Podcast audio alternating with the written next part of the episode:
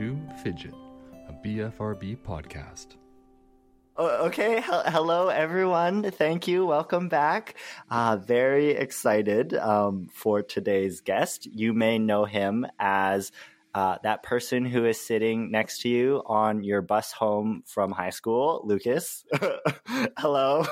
Hello. Uh, yeah, um, that is me. Very big fan of public transit. Very fond of sitting beside people. If you have headphones in, like even more reason. I'm just sitting right down, gonna like poke you a couple times. Be like, hey, hey, what are you being so antisocial for? People love that when they're on the bus. Big fans Especially during a pandemic.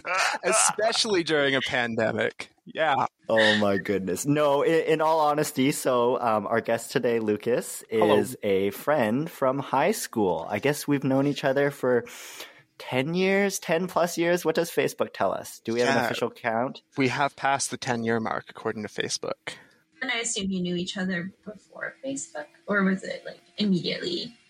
Oh, our our friendship like predates Facebook. Facebook was still just a gleam in Mr. Zuckerberg's eye when Jason and I first started first started bonding, sharing goofs, Aw. becoming friends. Uh, Nice. but the only friendships that count are on Facebook. So that's why I'm going uh, by Facebook time. Exactly. Yeah. If I don't have like a solid da- solid set of data to work with, um, um, it doesn't really count for me. All of my friendships need to be quantified and measured.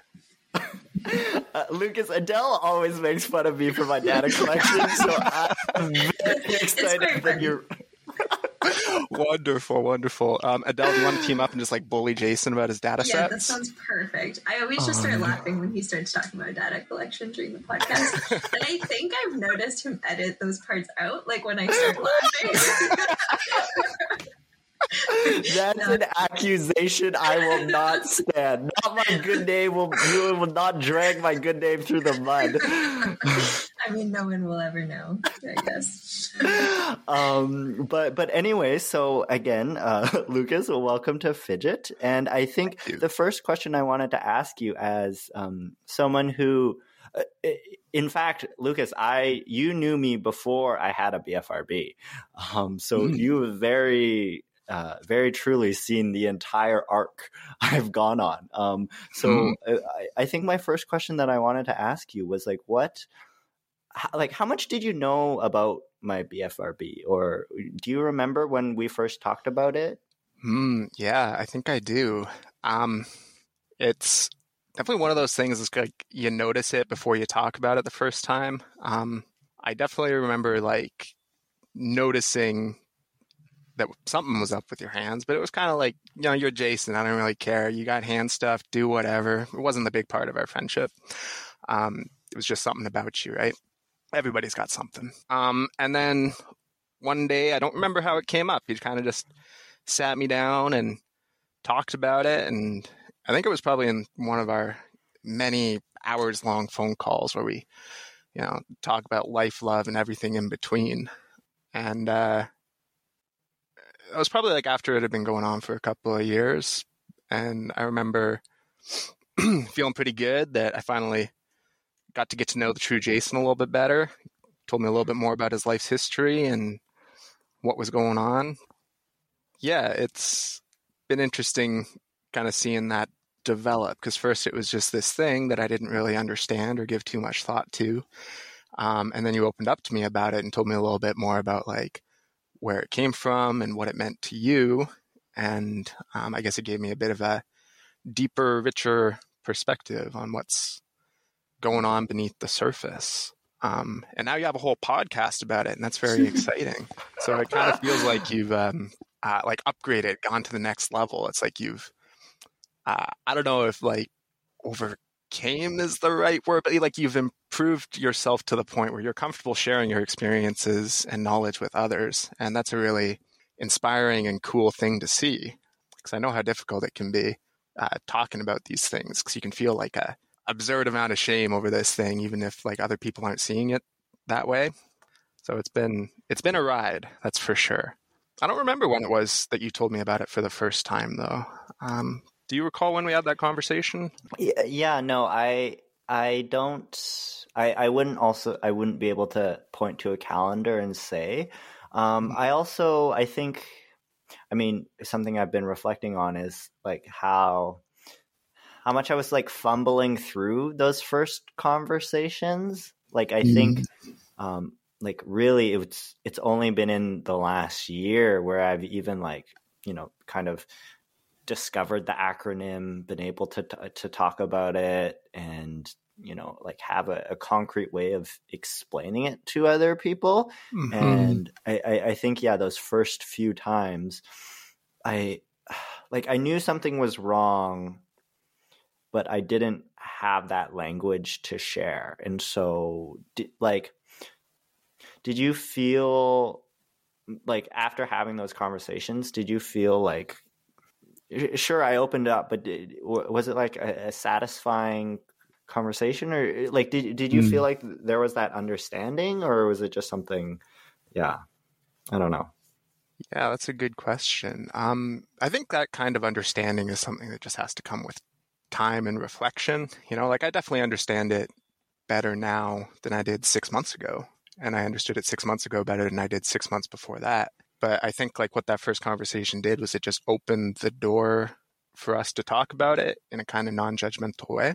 So, I mean, it probably wasn't perfect. I don't even remember that conversation too much, to be honest with you. Um, so uh, I don't know. That's a di- difficult one to talk about. I think it's like a big part of your life. Um, not the biggest part, obviously, but it's something that would be really hard to get across in one conversation. Um, so yeah, I don't know if there was full understanding there, but it. Uh, I think we're getting to that point. You know, we're moving closer to it. Mm-hmm. Mm-hmm. Uh, yeah, and I so I think Lucas, I've always um I've uh, uh I I felt a kindred spirit to you. um, it, it- maybe I felt like comfortable uh, opening up about um sort of my uh my mental health struggles because um you've also um shared and um like I know you also um yeah, struggle with, struggle with mental health issues and i i think maybe w- what helped me in knowing that you know okay i don't have the perfect answer um is i mean i feel like you've also fumbled with me Oh, um, absolutely. Yeah, so badly. Oh man. Yeah. Um, but that's just kind of a part of growing and figuring yourself out and figuring out how to communicate that to others. Yeah, it's really hard to do that kind of exchanging of vulnerabilities properly. But I'm I'm glad that you were comfortable talking to me about that stuff. You know, was I mean, of course, like any good friend would, would listen when you have something important like that to say.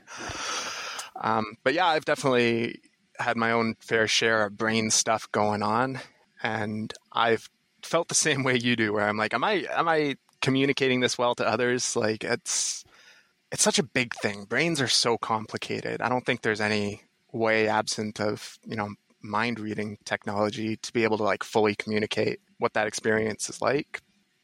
and this is a question that I have, um, you know, both for you, uh, Lucas and Adele, is like, do you do you have like some sort of like radar or sense of like how do you, how, like how do you know a- another person is like like worthy of hearing your story? Is worthy the right word? Like when when do you when do you trust to to share, and um, like how do you, what's that process like?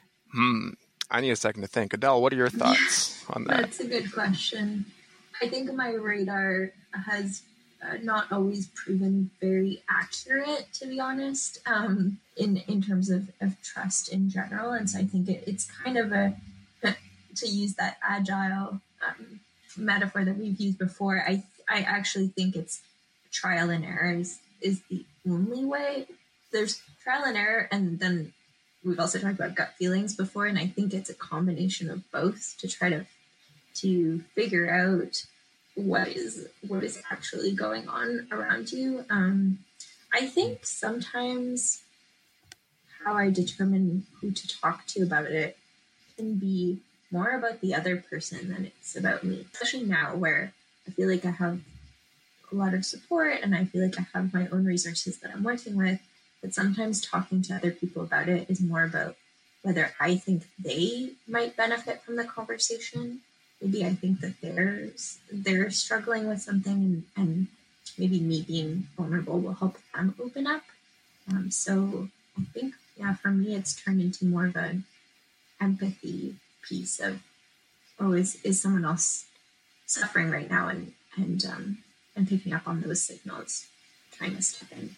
Interesting. I like that. I like what you said about it being more about the other person kind of thing. I've definitely felt the same way where it's like I don't have this burning need to talk about my own mental health stuff all the time. It's like I've got avenues and routes where I can go for mm-hmm. that. Um, for me, it's like the same kind of thing. I'll share it if it will help the other person be a bit more comfortable opening up. But I think the other thing is if I'm talking to somebody and I want to deepen the relationship in some way, you know, grow closer mm-hmm. as friends, start a romantic relationship, um, whatever it is. Uh, I think there's a certain point where you just kind of have to let them into that part of your life. And I'm pretty open about my mental health stuff because I like, like, I feel like it can filter out just nasty people from your life pretty early on. Like, if somebody's not down to hear about my depression or, you know, if they're nasty and garbage about my self harm scars. Like I want to know about that stuff pretty early on before I invest too much time and energy in that person, you know? So I guess I'm not too worried about whether or not somebody is worthy. I think it's kind of like you find out when you tell them, you know? Yeah.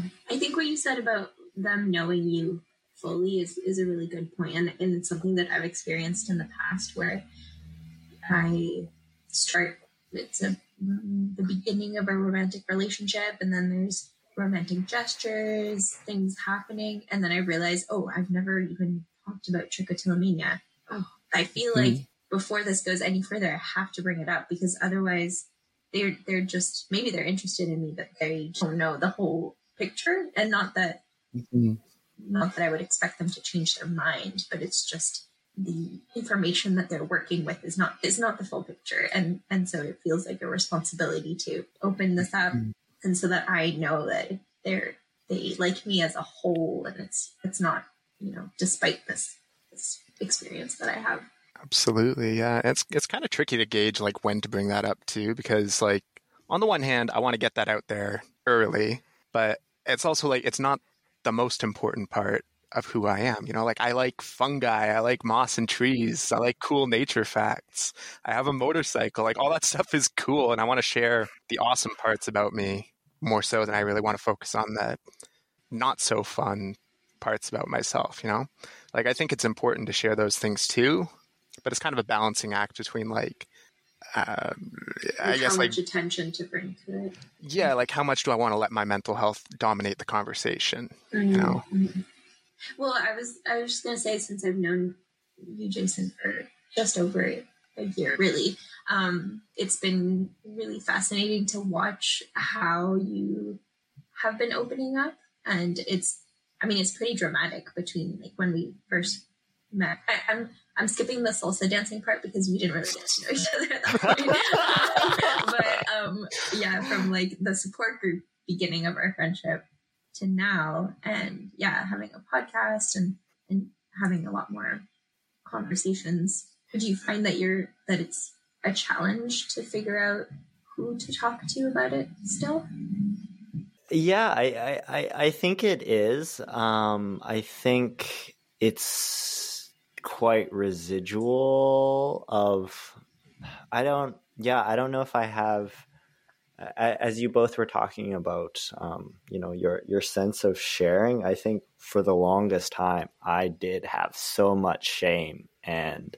mm-hmm. um, it, I I think it was quite crippling. Like I didn't know how to bring it up, and I would tiptoe, and I like I know other people would notice, like other people would uh, like comment or ask, and I would um, come up with excuses. Like I I just didn't know how to talk about it. And um, I was very afraid and very, I think, very selective, you know, hyper selective of mm. um, the the people I wanted to talk to about.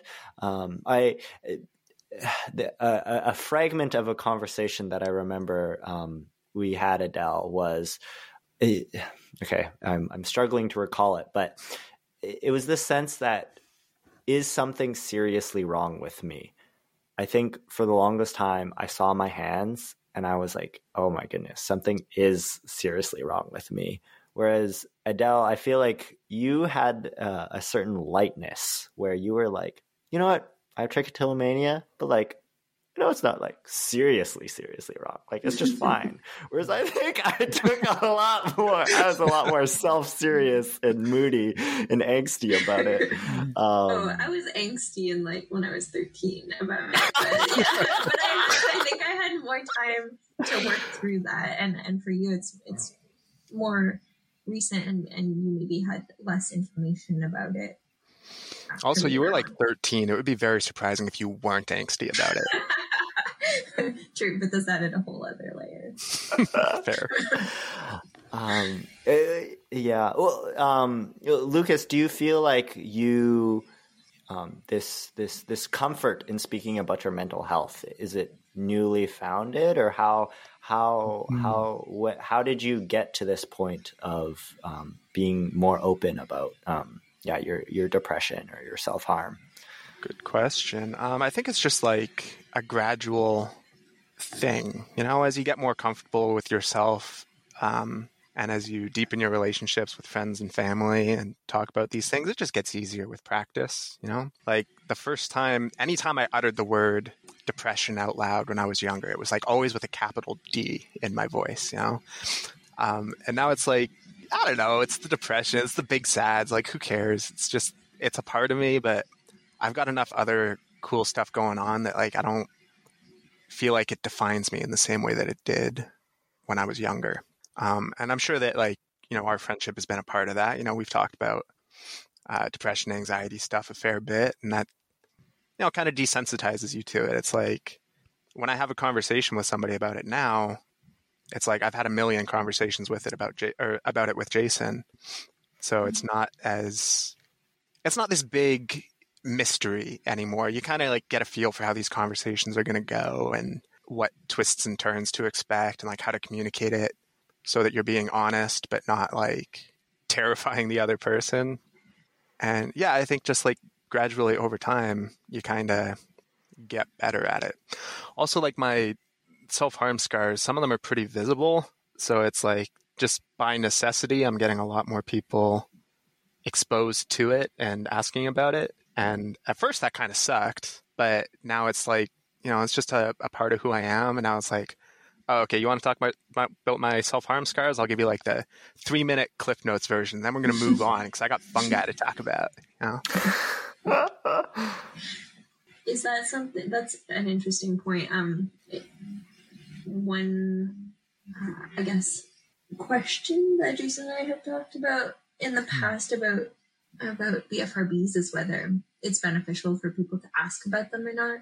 Um, and mm-hmm. sort of pros and cons to both. But for you, Lucas, when it comes to self harm scars, do you like it when people ask you? Would you prefer that they didn't, or is it a mix of both? Ooh, that's a great question. Um, personally, I prefer it when people ask about it because, mm-hmm. like, you notice when people are looking right? And right. like there have been times when there are like cashiers who are just like staring at my hand and it just dominates the entire interaction where like they're not treating me as a person anymore because they're just like so fixated on this one tiny part, but they aren't comfortable enough asking me about it. And now it's mm-hmm. like I can tell you're talking about it, but I don't want to just come out of nowhere and just be like, "Oh yeah, this is the time I put out cigarettes on my hand." It's like you know, it's not something I want to bring up out of nowhere. Um, mm-hmm. Um, it's kind of like when somebody's being super passive aggressive to you and you're like, okay, I can tell that you're angry, but if I ask if you're angry, you're going to be like, no, I'm not angry. You're angry. Shut up. Um, you're putting so, the responsibility in, or the ball in your court. Yeah. Yeah. Mm-hmm. But like, that's, it's going to be very dependent on the person, you know, because like not everybody wants to talk about their um, self harm scars either, you know? So I think in many situations, it's probably better for people to just ignore it and not bring it up it really depends on the situation and your relationship with the person who has these scars, right? Mm-hmm. Um, I'm curious, what are your guys' thoughts? Do you care when people ask? Do you encourage it, discourage it? How are you guys dealing with that situation? Mm.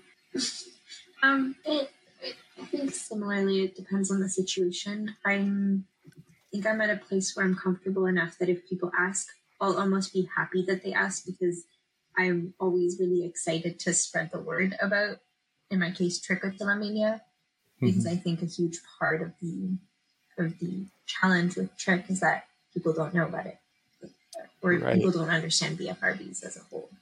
And so trichotillomania, that's the um, focused on hair. Is that right? yeah, that's right. So I pull my hair out consult uh, compulsively. Consultively. Um, Do you want to be feels pulled? Do you like- want to be yeah. pulled? Nice little interview with each hair strand. It's fun. hey, it's it's an interesting relationship I have to my hair because I love Mhm. my hair. Like I have, you saw, I have curly hair. Um, Mhm. It's always been a big part of of my identity and and my appearance. And um, yes, it's it's a love hate relationship at times. But yeah, so I found like anytime I, am talking to a health practitioner and they don't know about trichotillomania, I uh, or they ask me something about my eyelashes, for example, because I don't always have eyelashes, then Mhm. I'm really pleased. I think I've been fortunate in that I've I haven't been bullied for it. I have heard stories of people being bullied, especially as a teenager or as a young child, when other children don't have filter or the ability to to sort of put themselves in the other person's shoes, and so they might ask questions or um, make comments in a way that's really hurtful. But so Mhm. far, I haven't had that experience with adults, and I'm and I'm really grateful for that. But I, I wouldn't appreciate it if someone was really um, asking me questions in, in a judgmental way. So I guess overall, I like it when people ask, as long as they're nice about it. Yeah. What about you, Jason? Yeah, I um well I think you know you asked me that question a year ago and I would have said, "Oh, I hope nobody notices. I do my best to hide them, you know, in my pockets as much as as possible." And I found when people ask me um they don't ask like oh like what's up with your hands i think they would just jump to conclusions. They a lot of people assume that i have um, eczema or i'm you know they're like oh use this lotion it'll fix that right up. And so that for me it was like i had to like backpedal them of like slow whoa slow down. Um and so that that was stressful for me to to uh, to to respond to to that. Um you know like people wouldn't just wouldn't ask. They would jump to a solution. So i didn't really appreciate that. But yeah adele as you mentioned like within the last year i think um uh, me just uh, being more open with it now it's not such it's now it's not an issue anymore when people ask. And i think i am getting to a point where it's not i'm excited when people but like you know i um yeah, No? I, I've practiced. I've practiced what I wanted to say now, Right. um, so it's it it's less of an issue. Um, yeah. yeah, Lucas, do you find you need to, um, I guess, like explain um, part aspects of your mental health? Like, do you, um, like, is it? Yeah. Yeah, good question. Um, I do feel that way, but I, I feel it less on a, a personal level and more on a like societal level. I think this is just people need to be aware of what's going on in other people's lives because so many people lack compassion towards the mentally ill, you know? So I'm doing this like hiking challenge thing right now where I hike 100 days in a row. I'm raising money for this uh, local homeless shelter and I record daily videos about my hikes, about whatever topic under the sun. And I try to use this platform as a way to talk about some of my own mental health issues, just so that other people kind of know what's going on underneath the surface. And if they encounter somebody else going through something, they might be like, oh, yeah, it's like that fat bald dude said. Okay, I know what's going on here. I know how to be, be supportive, you know? Um, I think, like, hmm, I do feel this, like, n- need to educate because I can think of, like, ridiculous, goofy things that people have said to me. And I think about people saying those things to some of my other friends who are depressed or have anxiety or whatever it is. And I'm like, I don't want other people to have to like suffer those same kind of comments, you know? Like, there's this one woman who um, commented on one of my videos who was like, "Oh, it sounds like somebody just needs a hug with like a couple of heart emojis," and I'm like, "Lady, I don't. Th- I've had hugs before. Hugs aren't that good. Okay, hugs are great. They're not that good." Uh, and then like some other guy messaged me out of the blue asking me if I'd ever thought of taking psychedelic drugs to cure my depression, and I'm like, buddy, first off, you're preaching to the choir. But second off, you are not a doctor. You don't know me. You shouldn't be coming out of the woodworks to tell me to take Yeah, like drop acid. That's so ridiculous. he was confident about his prescriptions. Yeah, he, he is an interesting doc. He's actually like my arch nemesis now, but I don't want to name him on the. Um, Whoa. yeah, yeah. Oh, Jason, I got to You tell you about to this guy later.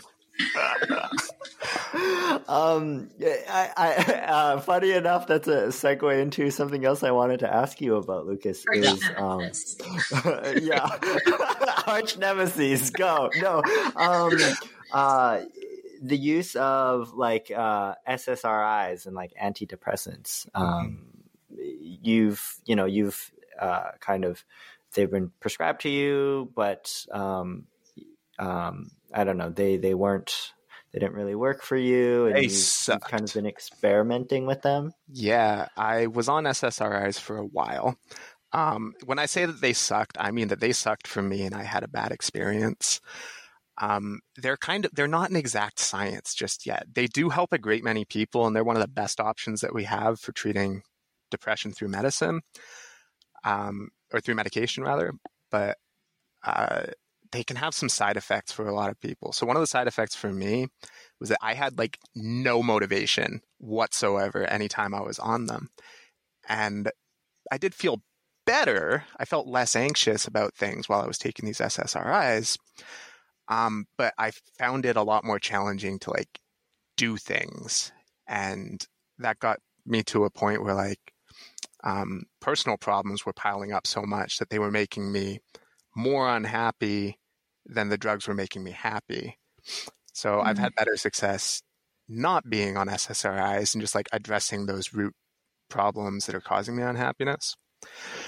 There, we we got a ways to go in terms of figuring out what's going on in the brain. Um, Mm. they're a good option for a lot of people, but they didn't work that great for me personally. I'd say. Mm. And Adele, I don't know if I know this. Did you ever, uh, were you ever on any sort of medication or did you explore that option? Um, actually, no, I haven't been, but it was it was recommended to me very early on because one of the sorry, saw a psychologist when I was thirteen, I think, and then a little later I went and saw a psychiatrist, and that psychiatrist was very much in favor of me trying, uh, and I think it was also SSRIs.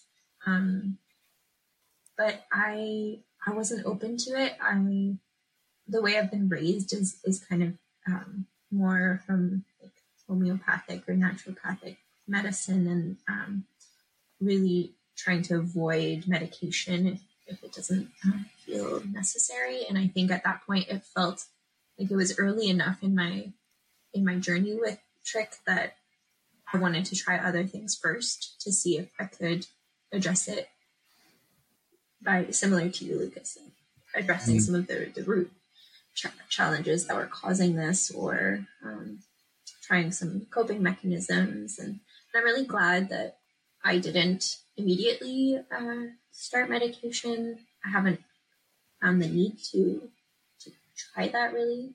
And instead, so when I said no to the medication, they that psychiatrist recommended cognitive behavior therapy as an alternative. And and from what I hear, you can do both at the same time. I mean, there's all sorts of combinations, ways that people are addressing the FRBs.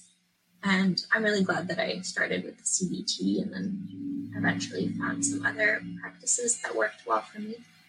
I think I, I had some fears around the side effects and and also just yes the way that I was raised and my view of medication was um, definitely impacting what I was open to trying.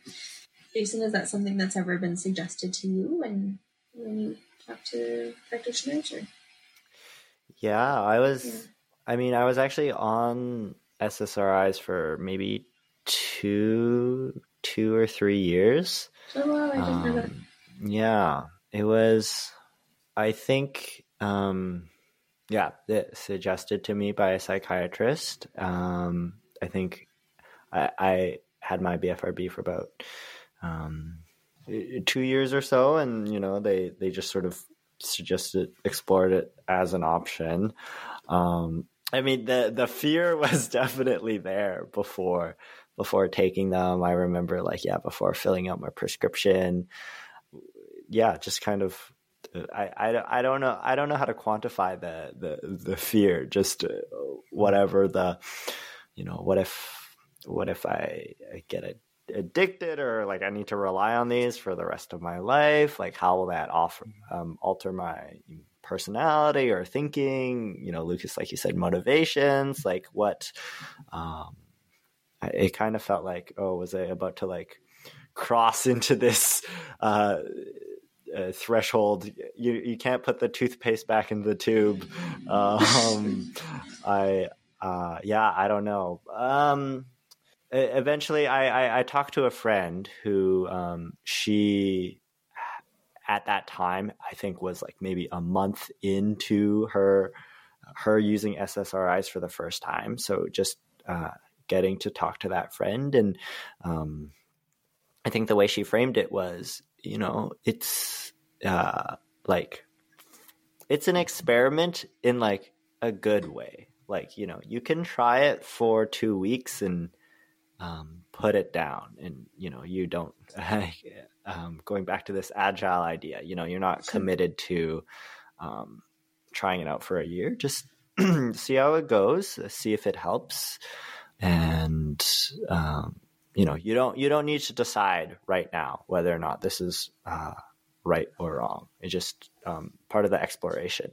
Mhm. um, yeah i mean and i guess i was exploring for two two years at least with them and i feel very i mean i feel like i have a un, very unsatisfying account of my experience with them i don't know really how they affected me. Um, Hmm. i couldn't really put my finger on if it even helped or hurt.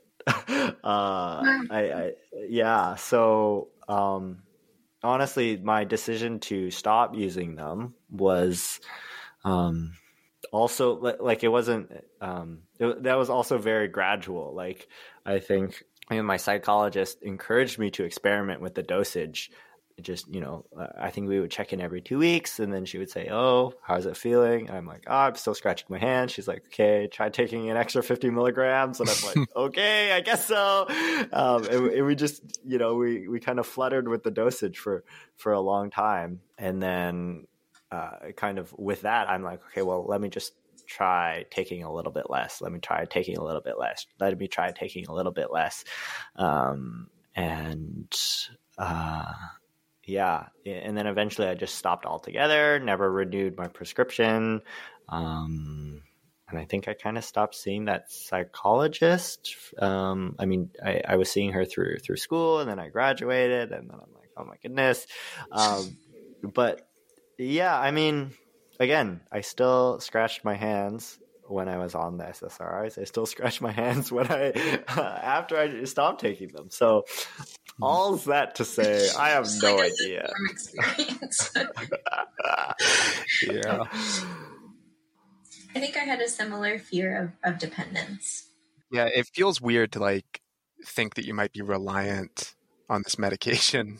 Um, I remember when I first started going on them, I had this thought like, what if there's some kind of like apocalypse or something, and I'm like roaming across the wastelands on um, Oh like my pedal bike because there won't be there won't be gas stations anymore. It's the apocalypse, you know. Like, what am I gonna do? Am I just gonna be like extra super depressed because I don't have my pills anymore? I mean, like that's absurd. I think if there's an apocalypse, I'm I'm gonna be pretty bummed, regardless of whether or not I'm on SSRIs. honestly, um, but like it does feel weird to feel like you're reliant on this thing just for experiencing a normal range of emotions. You know. Mhm. Um, I feel like I'm a little bit over that fear now. I've kind of adopted this this mantra in life is that like I can just I can quit things whenever I want. That's not a problem. Like with this hiking thing, hiking 100 days in a row. On day 1 I told myself like Lucas just go as far as you can, raise as much money as you can, give up whenever. Like if your knee starts to hurt, screw it, just stay home. If you're tired, stay home. If you're too depressed, whatever, just eat nachos in bed all day, right? Um, but oddly, like giving myself that permission to quit whenever I wanted, it gave me like a little bit more uh, motivation to keep going and just see how far I can get. Because now it's like, sure, I can give up, I can quit, but like I, I want to see what happens when I when I keep going, when I continue. Um, and I feel like that kind of attitude I could apply to SSRIs as well. Um, like I've quit SSRIs before on two different occasions. Um, I know that if I don't like the effects, I can just stop taking them. It's no big deal. Kind of like what Jason was saying earlier. Is there like a like a transition period though that that is um, difficult to experience? That's what I would expect. So like every time you start and stop, does oh, do you feel yeah. the impacts on your body? Yeah, absolutely. Like I would say that that's the worst part of SSRIs is going on them and getting off them. It messes Mm-hmm. with your mood so much. Um, for me, it's about like a week after I start taking them or stop taking them. I just feel like I've got these mood swings all over the place. It's really hard to regulate my emotions. Um, it's like daily life is a bit more of a struggle than it normally is. But after that, it kind of just balances out whichever way I'm going. They say that it, it does take quite a, a while for people to notice the effects of SSRIs. Um, like most commonly, it's four months to, or not four months, sorry, four weeks to six weeks, I think, for people to start feeling the effects at all. And some people don't begin to see improvement until almost a year of taking these things. So I think the longest I've ever been on them was for eight months. Don't quote me on that. Um, I don't know why you would, but don't. um, Local man uses SSRIs for nine months. That No. was eight, Jason. Ah! Quoted you wrong. oh boy. Um, so yeah, for me, like it, it's possible. Maybe I just wasn't taking them long enough to to feel the full effects. Right. Um, I'm pretty happy with how I'm dealing with my depression these days. Um, and I'm happy with the progress that I'm making. But it's definitely something that I don't want to lock myself off from forever because like maybe it's something that I do need to experience and try again. Like maybe it's just because I haven't had enough of that therapy stuff.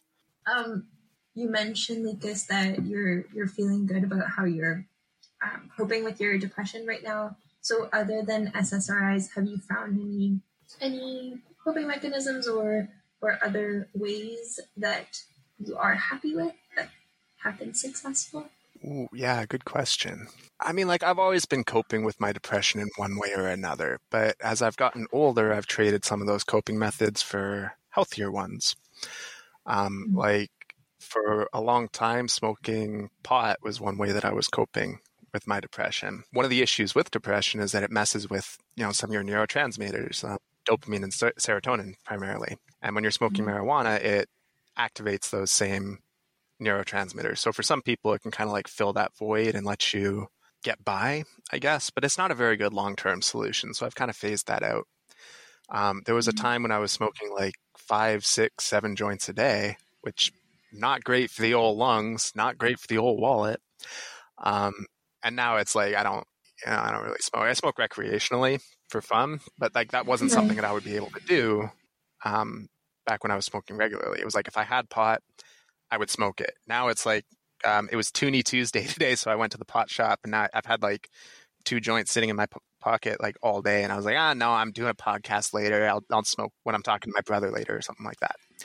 Um, Yeah. So for me, that's progress. That's something I wouldn't have been able to do in the past. Um, So, being being able to make that decision. yeah, that was um, a big turning point for me. I think like self harm was also a, a coping mechanism for a while, but also not a great one. Um, and that's something that I've replaced with healthier behaviors.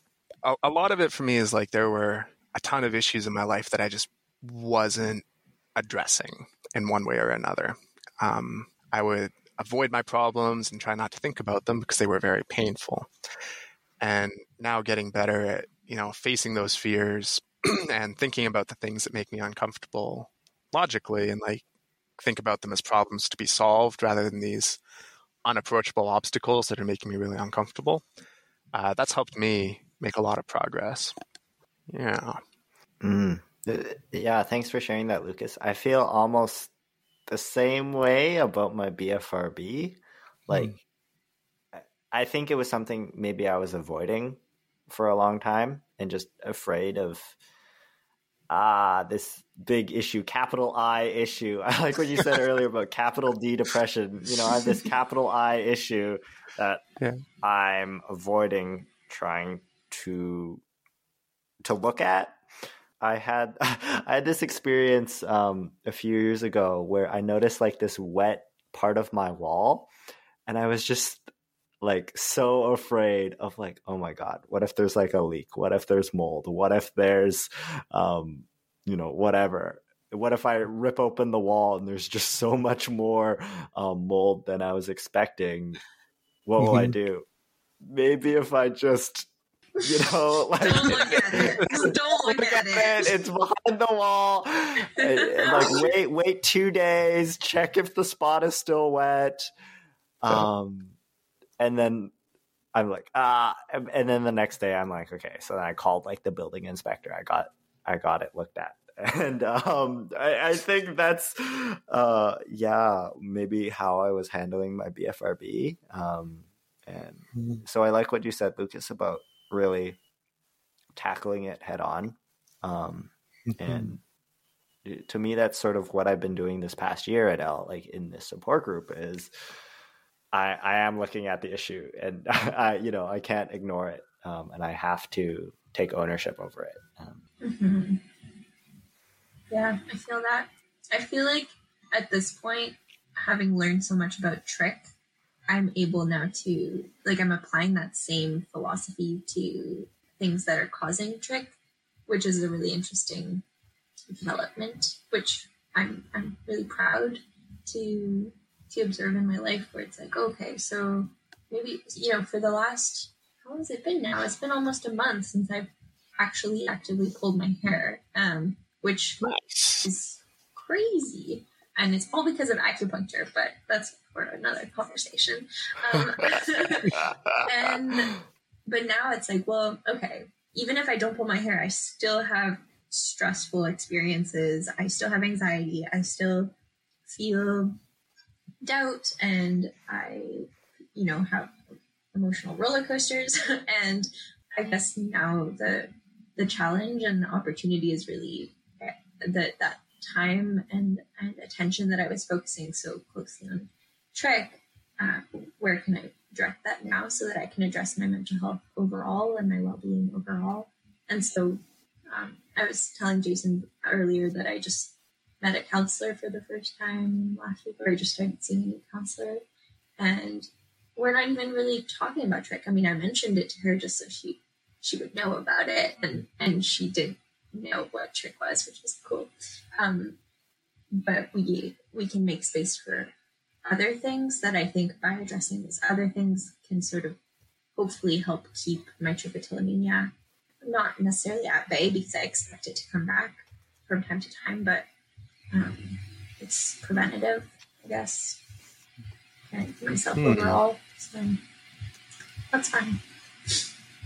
Can I just say the word trichotillomania is so hard to say that like every time I've had to say it on this podcast so far, I like rehearse it in my head like eleven times before I. I just call it trich for that reason. It's so much easier. It's yeah. catchy. Yeah. Well, I'm glad you're uh, going to see a counselor. That's cool. It's nice having like this unbiased person you can talk to about all the random bullshit going on in your life. You know, sometimes you can just yeah. go in, throw yourself down on the couch, and it's like, oh my god, you would not believe the crap that Jason said to me this week. I gotta get this off my chest. That's all I talked about was what Jason. Said. oh my goodness! And I was pleasantly surprised because it was, a, of course, an online appointment and I was a bit nervous about that because I didn't think I was worried that it would just not feel quite as personal or get in the way. But mm. I actually really enjoyed it. it's nice to talk to someone who seems to agree with everything you say and and, and like, oh wow, someone understands me. Like this, this is great. But then, you know, those are her jobs. yes. Shout out to all the counselors out there. Thank you for doing amazing work. Yeah, that must be such a challenging job. No kidding. Um, uh, Lucas, a bit of a recurring question that we ask on Fidget is uh, what does recovery look like for you? Um, yeah, that is a good question. Um, I, I like that one for a couple of reasons. I, I think like it's one thing to think I want to get better, but it's another thing entirely to have this mental conception of like what getting better actually is for you, you know? Um, I think for me, it's just not being, um, not missing out on what life has to offer because I'm sad or depressed or worried about people seeing my self harm scars or whatever. Um, like, I don't mind being sad. I don't mind the days where I don't really feel anything. Um, but what I really mind is when uh, I can't do anything because of those feelings. Um, so for me, I guess it would be just get to the point where I have fewer of those days, or I have the mental fortitude to like power through and go and do stuff that I find meaningful, anyways, without necessarily the feeling of satisfaction or joy or whatever it is out of it. And that's like things like I, I like painting, I like hanging out with my friends, I like riding my motorcycle, I like working on my motorcycle. Um, but sometimes my brain is just like, ah, nope, just sit down in bed and stare at the wall for like three hours. And like, that's not satisfying to me. Uh, an example is like this fundraising thing that I've been doing. I hit my fundraising goal recently. I got to the five thousand dollar mark. Super duper cool. Happy that we did it. Thank you. Um, but on the the day that we hit five k, I felt like nothing. I was just like, all right, cool. It's just another Tuesday. I went and did my hike. I came home, uh, you know, made some food, fell asleep. Like it wasn't. I, I didn't feel anything from it. But now it's like a couple of weeks later, it's like I can still look back at that event and be like, yeah, that was a cool thing that I did. I'm happy that I did that. It it builds this larger narrative of who I am and what I do, and it doesn't um, it it doesn't like matter to me so much that I didn't feel anything in the moment. Like, yeah, sure, it would have been great to like jump up and down and clap my hands and be excited and all that, but like I still did it, and it's still an accomplishment that I can look back on and get satisfaction from, even in retrospect. You know, I think like it's it's not realistic for me to just want to be happy all the time because like nobody is happy all the time. you know, it's not a realistic goal. Um, and maybe because of depression, I might be limited in the full range of emotions that I can feel always. There's no real cure to depression. Um, but there are ways that I can be happier. And to me, that just looks like doing things that bring me joy, even if I don't feel joy in the moment. I can always feel those feelings later, you know? Oh, I'm nodding my head. You can't see me, but I'm nodding. that's really, that's, I've never thought about it that way. I think that's a really good metric of yeah, just measuring how how say your mental health is is impacting your life. Um, mm. uh, my my COVID project has been uh, trying to learn the guitar, and you're uh, so good. I love it.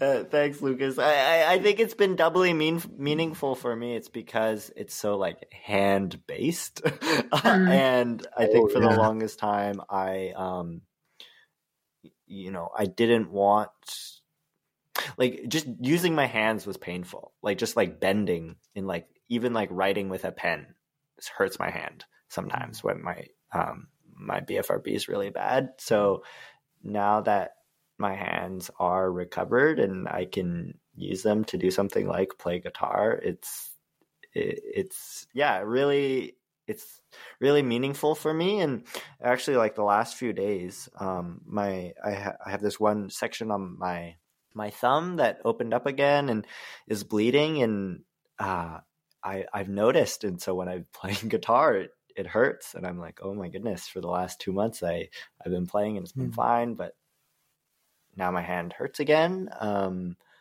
but it's like it, it doesn't hurt enough for me to stop. I don't think like it's just I do Mhm. notice it and it's a minor inconvenience, but I'm not like I, I think in the past it would have been a lot more um like existential and angsty about about the issue, but now now now it's just okay, you know, like my hands will heal over, I'll still be able to play the guitar. It's it's no big deal.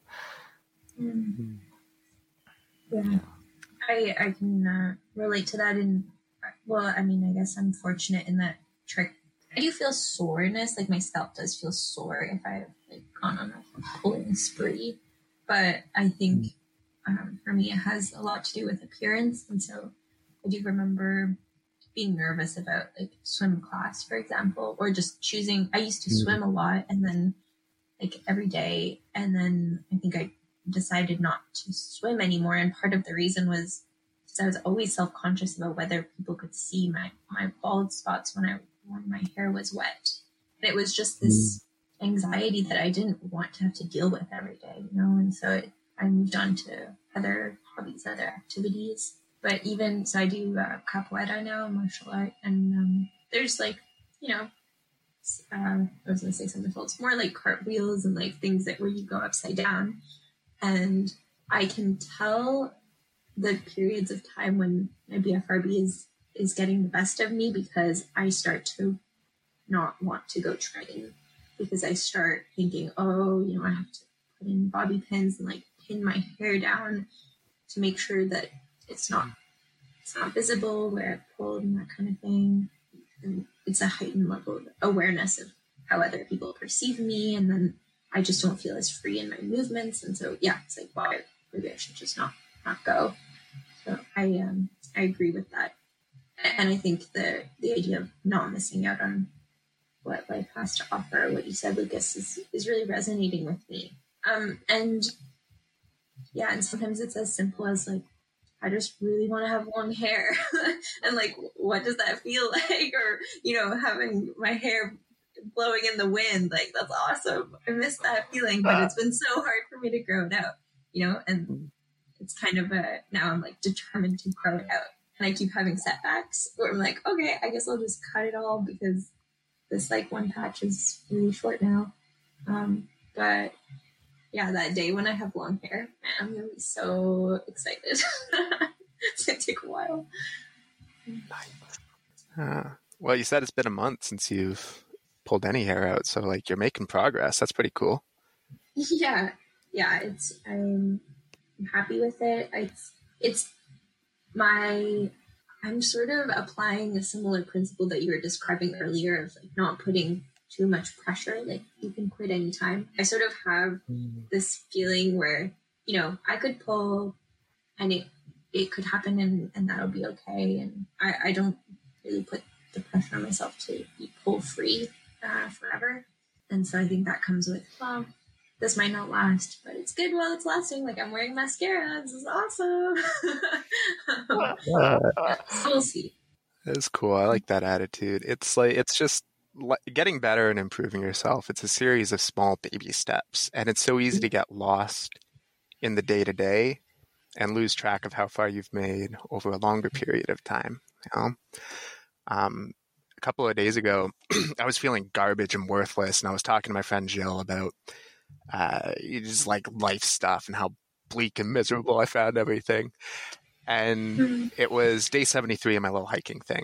And Jill was like, like, Lucas, you are making progress. Like, what would day one Lucas think about where day 73 Lucas is right now? And I completely ignored him at the time, but like that thought stuck in the back of my mind. And I was thinking about it the next day. And I was like, you know what? On, on day one, I was still smoking like daily. Um, and now like I haven't smoked for like a week and a half. And like day one Lucas would be pretty proud of that. Like, you, yeah, I'm not where I want to be yet, but I'm definitely in a better spot than I was 73 days ago. And like, who's to say where I'll be 73 days from now? Yeah, absolutely. Oh, Yeah. did we lose him? Oh no. That was yeah. Um Lucas, that was beautiful. Come back. oh no. He was like, mic drop. mic drop. well, um, it's funny. I, Adele, I was gonna plop in my. Maybe that's Well, our that's episode. our episode. and I was waiting Uh, for it. in a minute. and then and then Lucas did it by himself. So That was. This has been an awesome conversation. um, yeah, th- thank you so much, um, Adele, as always. Lucas, Lucas, for coming on and um, being so so open and honest. yeah, so for all of you out there listening, if you have any ideas or suggestions or questions for us, we'd love to hear from you either by email on fidgetpodcast at gmail.com or you can reach out to us on Instagram at fidget podcast. We'd love to hear any stories you have, maybe about how you shared about your BFRB with people, or tell us about your favorite fidget toys, and we're happy to share that at future episodes. Yeah, um, and uh, a thank you as always to Cheyenne, who's made our logo, uh, Thomas, who makes our theme song. Um, but with that, I think that's um, that's our episode. So thank you so much for listening. And until next time. Until next time.